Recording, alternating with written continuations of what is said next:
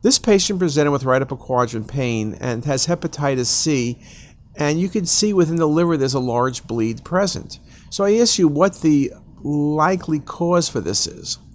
Metastatic colon cancer can give you necrotic lesions. I've never seen metastatic colon cancer bleed unless the patient was biopsied. Hemangioma, these lesions, hemangioma rarely bleeds, and these lesions, well, you know, they just don't look like hemangiomas. Lymphoma, lymphoma can involve the liver, but they rarely bleed.